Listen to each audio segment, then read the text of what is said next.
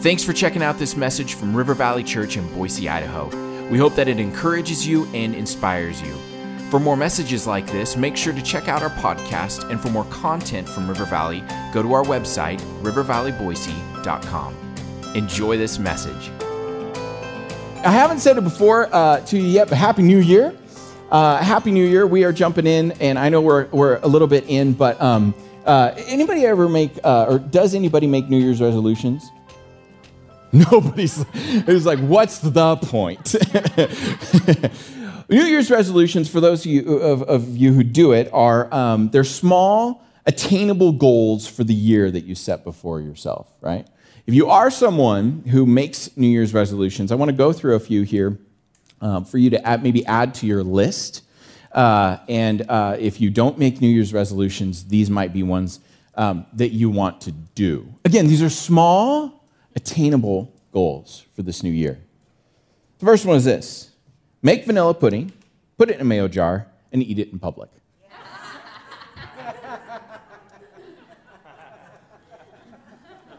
no, do it. No, for real. Here's the next one small, attainable goals. Hire two private investigators and get them to follow each other. Wear, wear a shirt that says life and hand out lemons on a street corner. Uh, oh, I like this one. Get into a crowded elevator and say, hey, uh, or and say, I bet you're wondering why I gathered you all here today. Major in philosophy. Ask people why they would like fries with that. Uh, run into a store, ask what year it is, when someone answered, yell, It worked! and run out cheering. you guys can laugh at these. These are actually, you know, this. it's even funnier if you actually picture yourself doing them, right? So, this, you know, don't be a hearer of the word only, be a, never mind. All right, next one. Change your name to Simon and speak in the third person. Pretty self explanatory. This one's great. This one was my wife's favorite. Buy a parrot, teach the parrot to say, Help, I've been turned into a parrot. and finally, this is great. I'm actually going to do this one. Follow joggers around in your car blasting Eye of the Tiger for encouragement. I, I really actually want to do that one. Go around and find people that are jogging. I just think that's interesting. Okay, okay, small, attainable goals for this year that you can incorporate into, uh, into your life. Uh, real quick, I wanted to uh, just kind of give you some thoughts on fasting. Um, fasting, I think, is it's one of I think the more controversial uh, spiritual disciplines, right? Um, because when you say fasting, there's all kinds of emotion and weirdness and, and all kinds of stuff that, that comes with it, right? Um, but, but I want to just throw a couple thoughts into your hopper and then invite you into something here today. Oh, you put that up already. That's okay. I'll get to that. Don't look at that. Maybe go back to the other slide so that you listen to what I'm saying. The t- thank you. Thank you, that one. Uh huh. All right.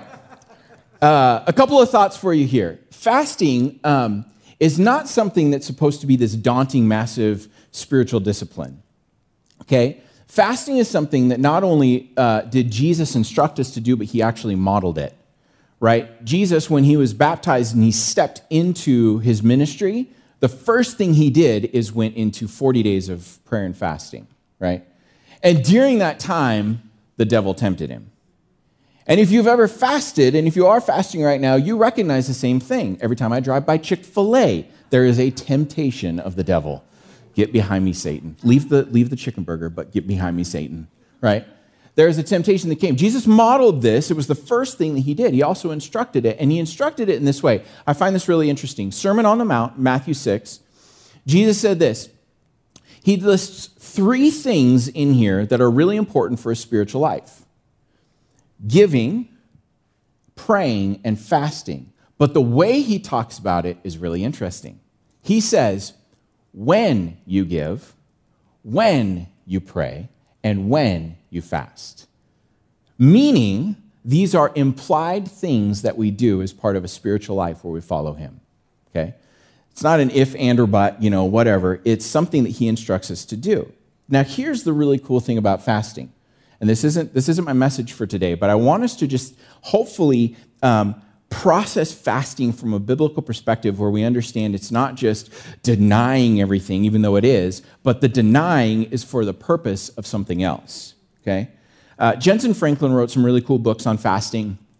And, uh, and they're really easy reads. They're really small books, and they give a lot of really good thoughts and uh, context around uh, fasting. And he says this in, the, in, in, his first book, and you can put this up now, Amanda, because this is the, uh, thank you so much. Fasting is not merely going without food for a period of time. That's dieting, maybe even starving. But fasting, it is not. Now get this. Nor is fasting something done only by fanatics. I really want to drive this point home that fasting is not to be done only by religious monks alone in a cave somewhere. The practice of fasting is not limited to ministers or to special occasions. Stated simply, biblical fasting is refraining from food, or I would actually say this too, because there's other contexts for fasting, right? It's, it's things in our life that take up a lot of time and distract us and remove the quality time that we would spend with the Lord but it's refraining from those things for a spiritual purpose. Fasting has always been a normal part of the relationship with God, as expressed by the impassioned plea of David in Psalm 42. Fasting brings one into a deeper, more intimate, and powerful relationship with the Lord. I'm going to read that again because this is the crux of fasting. Fasting brings one into a deeper, more intimate, and powerful relationship with the Lord. For us to really think about fasting from this perspective, Fasting is not as much about what you're not doing as what you are doing. I just want you to walk away with this concept today, right? Fasting is the denying of things, but what are we doing instead?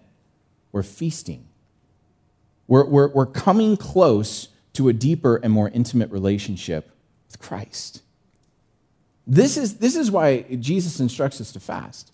He's not saying, now I just want you to not have food. No, he's saying, I want to be the food. I want to be your source. I want to be the one that sustains you. And so when we come to a fasting season, I think it's a really good invitation and challenge for us to view it as an invitation and a calling and a beckoning of the Father to say, listen, I desire relationship with you. And for us to respond to the calling of the Father through this time. That's what this time is all about. These 21 days are a day marked with pursuit. Are we going to pursue the Lord, fixing our attention, fixing our thoughts, fixing all of it on Him? Is it about what you fast or how much you fast or, or what that looks like? Not at all. It's about the pursuit of the Lord, right? So just to throw these into your hopper for these next days, and even as you're processing it, maybe, maybe this last week was, was really, really bad or, or you started strong and then it didn't end strong, or, or you're still trying to figure out what to do, my invitation to you is step into it in some way. Maybe you do a three day thing where you do one meal a day for three days, you know, whatever it is. Maybe if you watch Netflix for two hours at night, maybe you don't do that and instead read your Bible, pray, spend time with the Lord. Just an idea, right? So, whatever it is, just to have some of those things to walk away with. And my challenge to you would be to look at your week and see what are the things that can shift in order for me to pursue God more? Okay? Let that be your motivation as you step into the second week of fasting. Okay? Does that sound good? Okay. All right.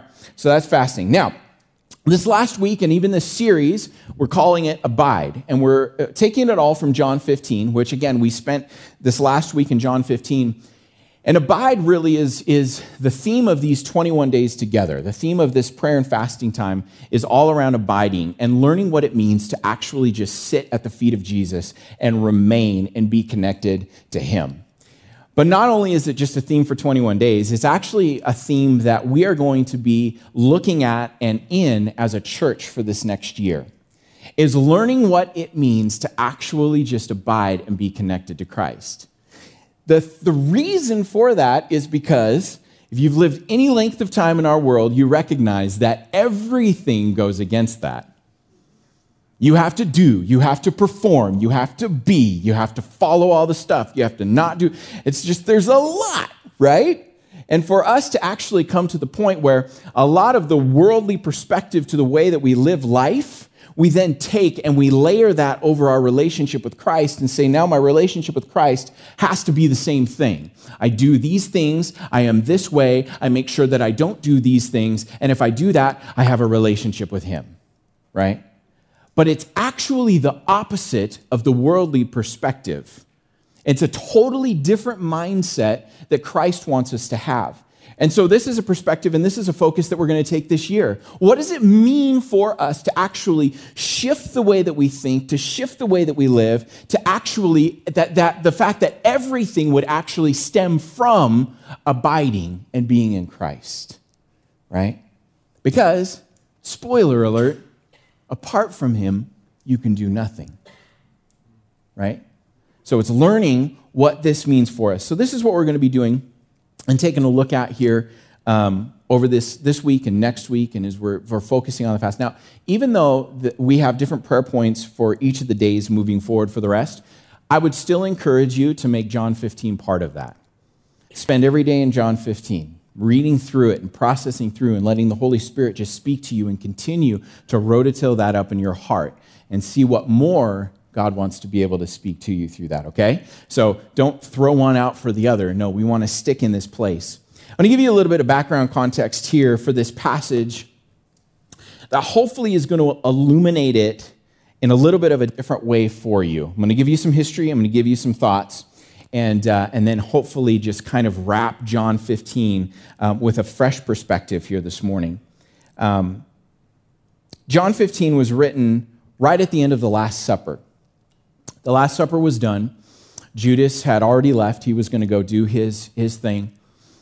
And they got up from the Last Supper, and they now were on their way to Gethsemane. And as they were walking, they had to go through the city in order to get to the theologians and historians believe that they had to go through the city in order to get from the room that they were in to Gethsemane. And as they went, many believed that the path that they took would have actually led them past or through the temple. Now, the gates of the temple at that time of year would have been open because it was Passover. And so uh, they were able to, you know, people could come and go as they wanted, and it was left open so people could come and pray. Many believe that Jesus walked by the temple or through the temple, and as they did, they would pass by these ornate and beautiful. And we have a picture of this. They would pass by the temple. At the entrance to the temple were these columns. And what was ornate about them is these columns were covered with gold vines and gold grapes that covered the columns and the entrance to the temple. And the reason that those were there is it called back to the spies who brought the grapes back from the promised land. And it reminded them every time the Israelites looked at this, they remembered the faithfulness of the Lord and the fulfilled promises of the Lord. This was something that was, was so powerful. And so, as they're walking past this and in close proximity, and as they, they do this, Jesus looks up and he makes this mind shifting, paradigm shifting statement. He says, Hey, I am the true vine. I am the true vine. Now, this would have been, we read it and we're like, yeah, cool. That's great. But I want to give you some context of why this was so intriguing for the disciples. So you have to understand something. For the disciples and for the Israelites, the narrative and the metaphor of the vine was the oldest and the most well and most commonly used metaphor that God used in, in, in, interacting with the Israelites. It dates all the way back to creation be fruitful and multiply. Forwarding to Genesis 17, when God speaks to Abraham and he takes him out and he says, Your descendants are going to be as many as the stars in the sky. Go and be fruitful. At the end of Jacob's life in Genesis 49, Jacob blesses his sons. And when he gets to Joseph, the blessing over Joseph is that Joseph's family line would be a fruitful vine planted by a stream whose vines go out over the wall. In Psalm 80, the psalmist talks in there about the fact that God came and uprooted the vine and transplanted it. And when he transplanted it, sprouts shot out for everywhere. And then finally in Isaiah 27, we see that there's a song there about the Lord's vineyard. this metaphor, this narrative, they were very, very, very familiar with. But but here is what is fascinating about what Jesus said that messed up their mind. And I think this is what God wants us to get into this place too. You see, everything prior to Jesus, every part of the narrative spoke to Israel as the fruitful vine. Israel is a fruitful vine. Israel is to have this and, and all of these things speaking. Now Jesus says, Hey, I'm the vine. And they're going, Well, wait a sec. I understand grapes. I understand vineyards. I understand this narrative. But, but wait a second. You're the vine? You're the vine. Jesus inserts himself into this narrative for a couple of really specific reasons. I'm going to give them to you. The first one is this that in saying that he is the true vine, what he's doing is he is positioning himself between the gardener and the branches as the mediator. You see, prior to this, they understood that they had to follow the Mosaic law and they had to live a certain way and they had to act a certain way and they had to do certain things. And when they didn't, we see this all throughout history. We, and when they didn't, we see that they, they rep, re, that's not a word, they reaped, they reaped God's divine judgment directly towards them because they didn't live according to the way that they were supposed to. Jesus inserts himself, though, and says, Listen, listen, I'm the vine. Which means when the gardener looks at his vineyard, he looks at the vine, his son, the perfect sacrifice that paid the penalty for every one of our sins and he looks. And when he looks, then everything that is connected to the vine is good. And everything connected to the vine is taken care of. You have to understand for the disciples, this is like, what, what, wait, wait, wait, what are you saying here? Jesus is telling them, I'm the one who's going to hang on a cross, and I am going to take all of the judgment and the punishment that you should be getting. So, therefore, it's really important that we stay connected to the vine. Fast forward to us today, the same thing is true. When God looks at your life and my life, hopefully, if we are connected to Him, God looks through His Son to our lives. And when he looks through his son, he says, Jason is saved. He's cleansed. He's forgiven. All of his sins are taken away. He's saved. He's perfect because of Jesus. And here's what happens if we choose not to remain in the vine, we go like this. And suddenly, all that divine judgment that was placed on Jesus now gets put on us. And you're right back to trying to earn your way to heaven, which we know is impossible. So you have to believe that the disciples are going, wait a second, wait a second, wait a second. All we have to do is just remain in you, remain connected to, to you. Now, this sounds really simple, but it's really hard. I think every one of us has times and seasons in our life where we would look and we would go, Yeah, I stepped away to the vine, from the vine, and I'm just trying to do everything. I got like the Ten Commandments plastered on my eyelids. I'm trying to like live them all out. We try to do it on our own. The invitation and the beautiful thing about this passage is Jesus says, Listen, everything starts by the fact that I have positioned myself between you and my Father, and now in me you are complete and whole and forgiven. Guys, this is a really freeing thing to understand that God no longer looks at us and casts the judgment and the punishment on us that we deserve. but he looks through his son. Romans 8 talks about this. In Romans 8, it says that Jesus stands at the right hand of the Father and he makes constant intercession for us. Do you know what that means?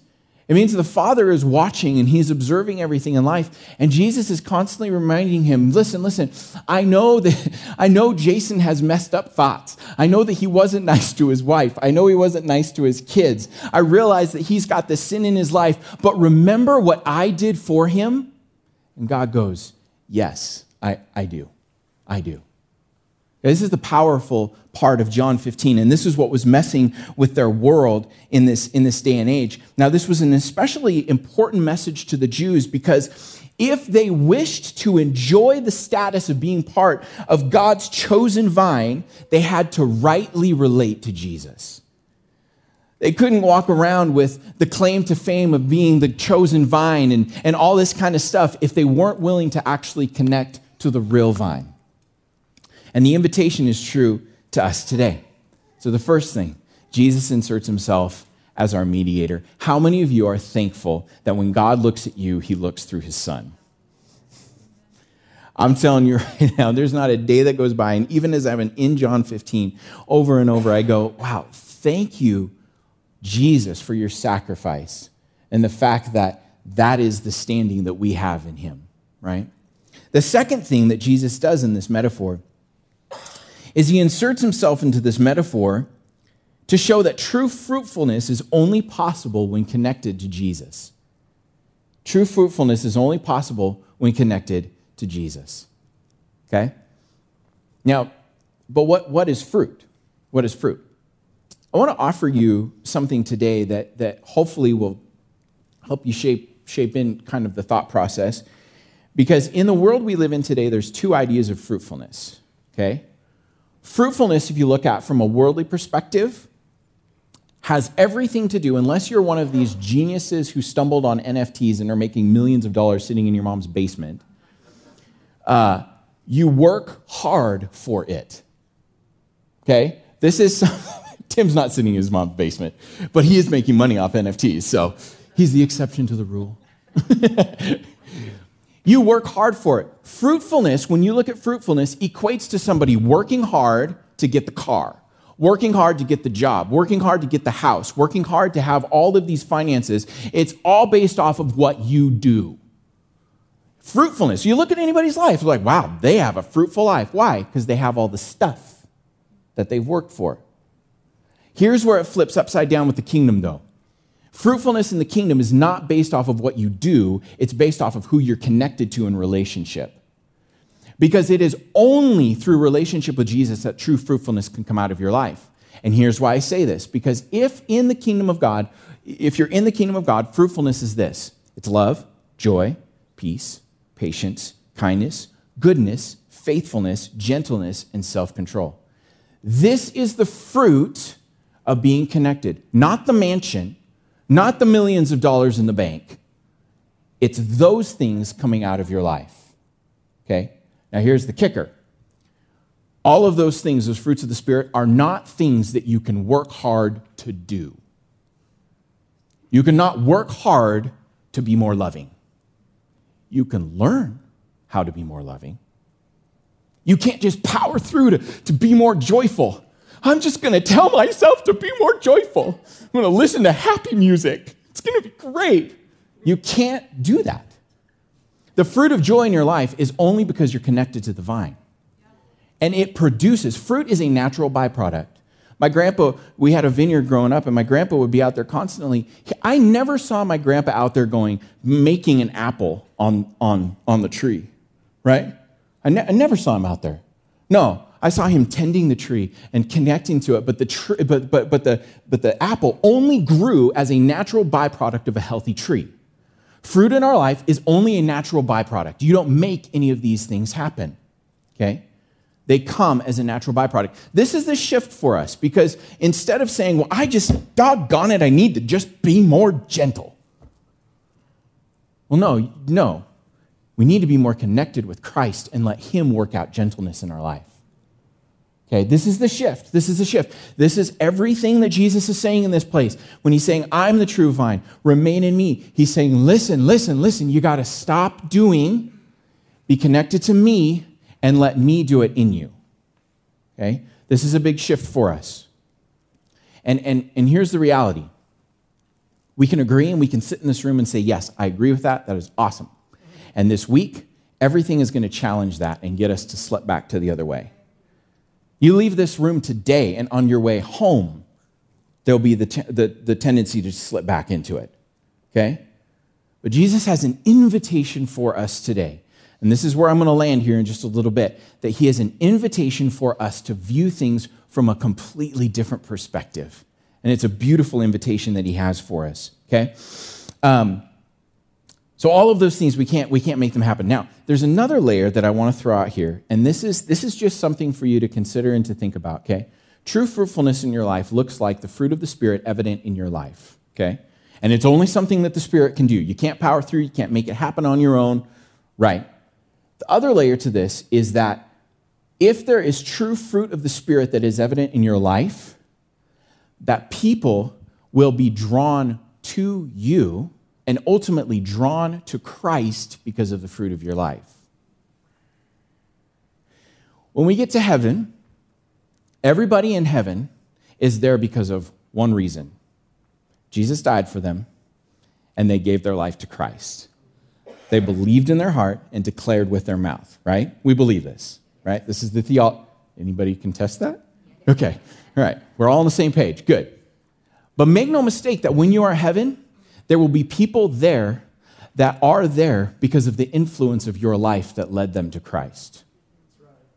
Spiritual fruit are lives that are pulled closer to Christ and brought closer into an invitation with Him because of the life that you live. Okay? I, my first job was at a pawn shop. I've talked about this before. It was an incredible job. I loved it. Um, but it was interesting being the only Christian there because I had so many conversations with people about why I would or wouldn't do certain things. And it was a great opportunity to actually give a reason for why, right? Because I, had different fruit that was coming out of my life, right? One of my managers there was a Buddhist.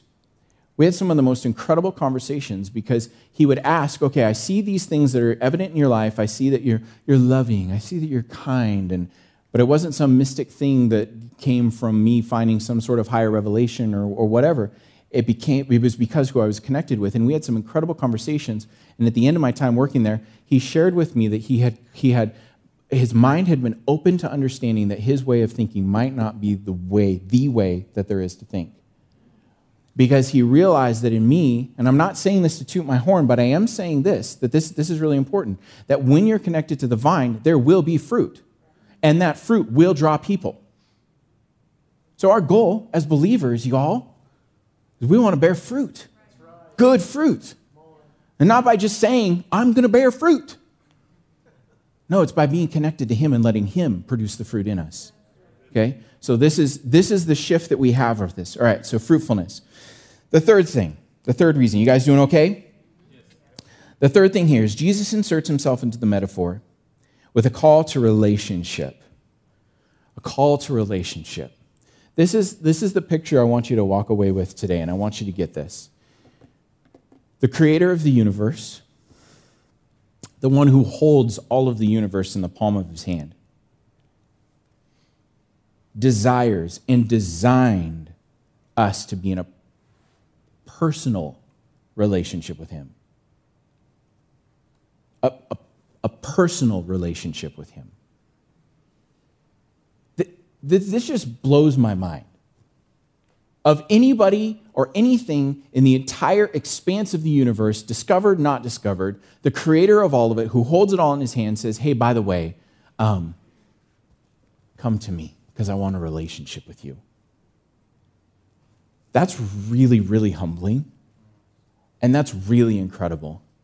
And when we get a hold of the fact that this God, who created everything and loves us and also gave his son so that we didn't have to suffer the punishment, but we could come and live with Him and live in this relationship with Him. He beckons us and He calls us. The calling of this moment in Jesus, and even saying this moment, He's saying, I'm the true vine. Why? Because I want you guys to connect with me. I want you to come into a relationship with me. I want you to understand that all of this is built, all of this has all been made so that you can have a relationship with me. These 17 verses all center around a very, very important little word in verses 6 and 7, which are up here. The word is if. If. Okay? Verse 6 says this If anyone does not remain in me, he is thrown aside like a branch and he withers. Notice, notice, who does the removing? We do. It says, if anyone doesn't remain. That, that, that's a choice on our part.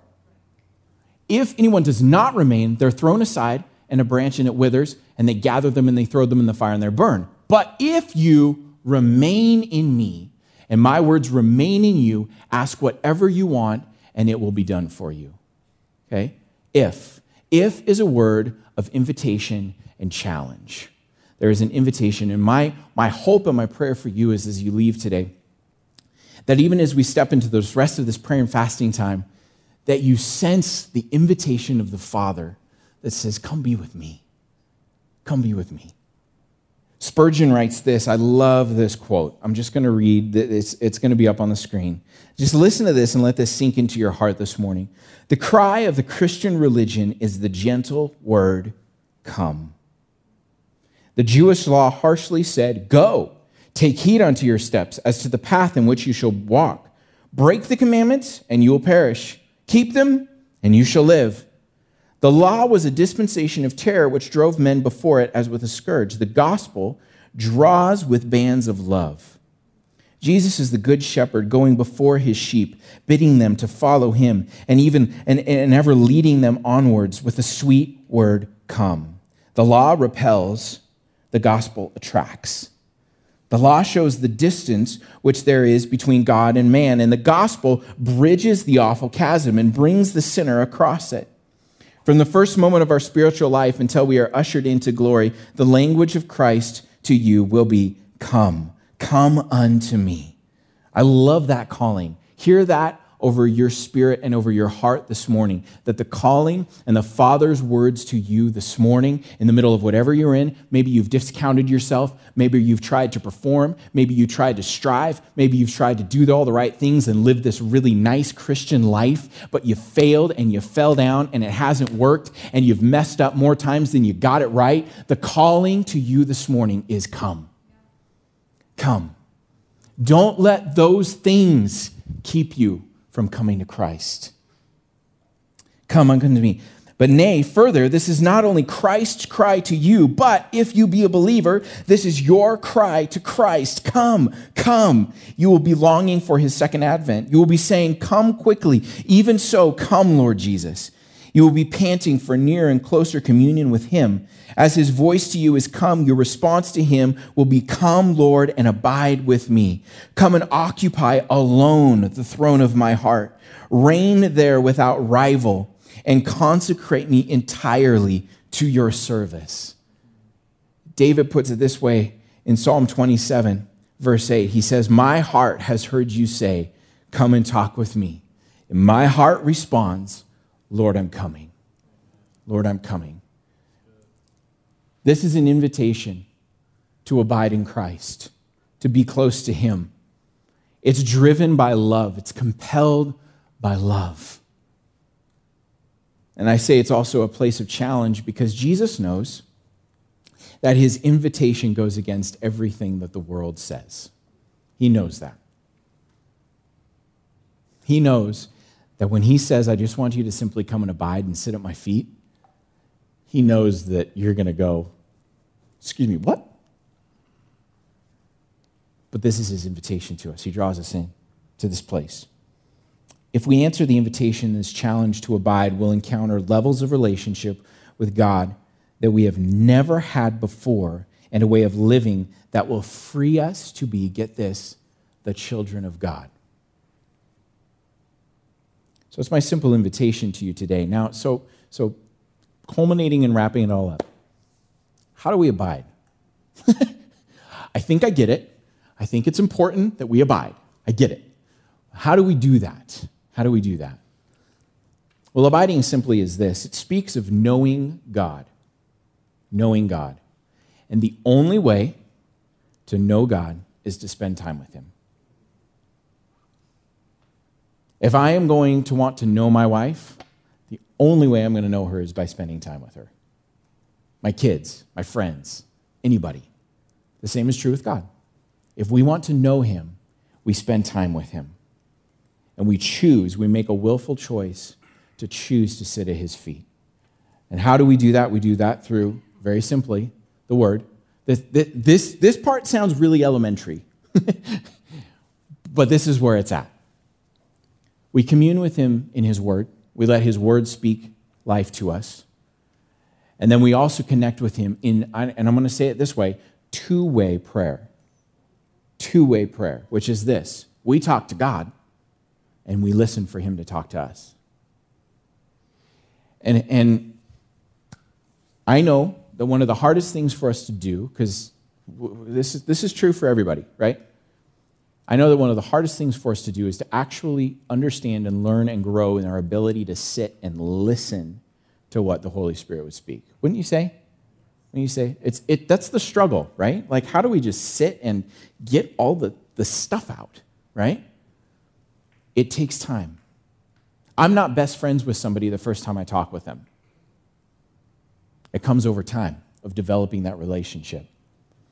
The invitation for you today is to abide, and whatever that looks like for, for your life as far as an outworking of it, look at your life and see if there are some shifts in the way that you approach the Father that would help you to maybe adjust from more of a performance driven kind of life to simply sitting.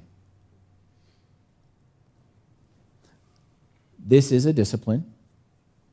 This is a learned thing. But here's the kicker this is the final piece. You know, when Jesus left, he, he made a promise. He said he was sending someone, the Holy Spirit, the helper. You know who helps us learn to abide? The Holy Spirit. If we ask, the Holy Spirit will help us to learn to settle to push all the stuff, the performing, the doing, the I'm not good enough, the shame, the guilt, the condemnation, and to simply become before the Lord to abide and be renewed in his strength. Right? So, so literally, when we sit down, we say, Holy Spirit, help me. Help me right now to center my thoughts, my attention, my focus, my heart, my everything in God. If you read Psalm, this is, this is what I think one of the things that set David up. Um, when you read the Psalms, you know, God obviously said that David was a man after his own heart.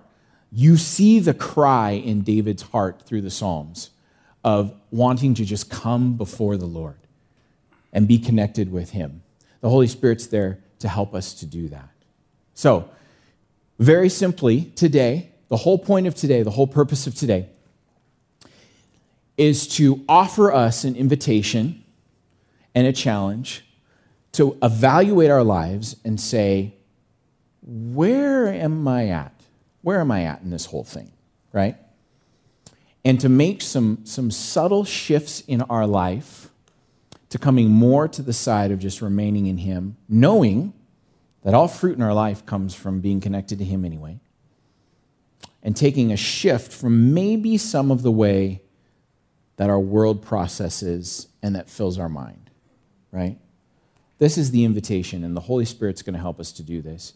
Um, th- this would be my thought. There's not, a, there's not a massive takeaway from this other than as we step into week two of the fast and whatever you happen to be doing, or at least week two of prayer, um, is let this be a focus of your prayer life. Lord, let me abide in you and teach me what it means to actually do that. Right? Because the promise is if we ask, He'll show us. He'll show us. And so, my, my encouragement to you would be don't do anything else except for take that and this week process that into your life. Do you receive that? Does you receive that? Does that sound good?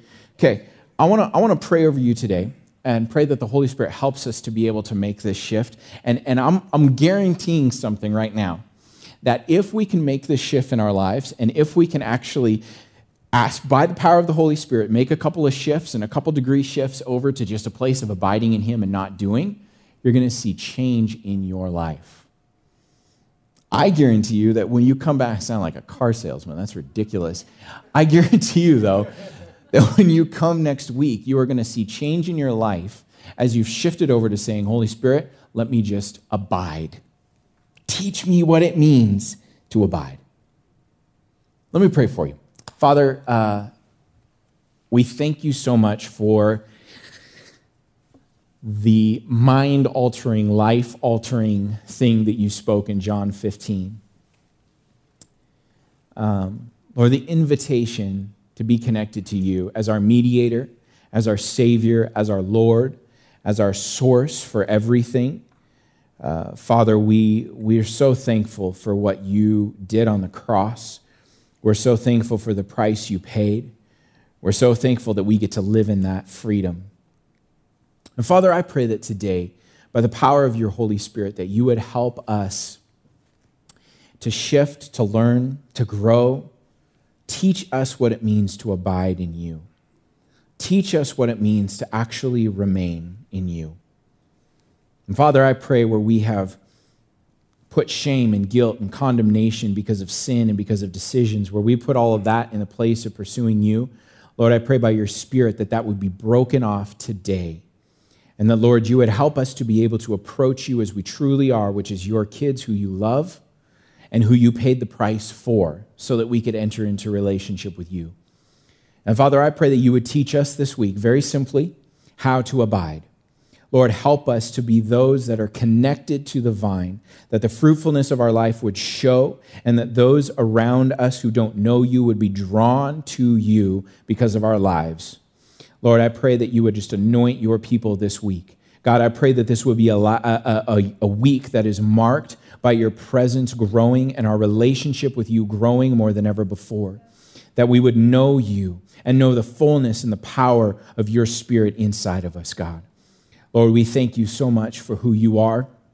And Father, I pray that you would now walk with us this week. This isn't a, a one time done thing, but God, we recognize that we have a lot that needs to get shifted in our lives. So we pray that you would help us to do that today, Father, in the mighty name of Jesus. Amen. Thanks again for listening to this message. Do you know someone who'd be blessed by it? Make sure to share it with them this week.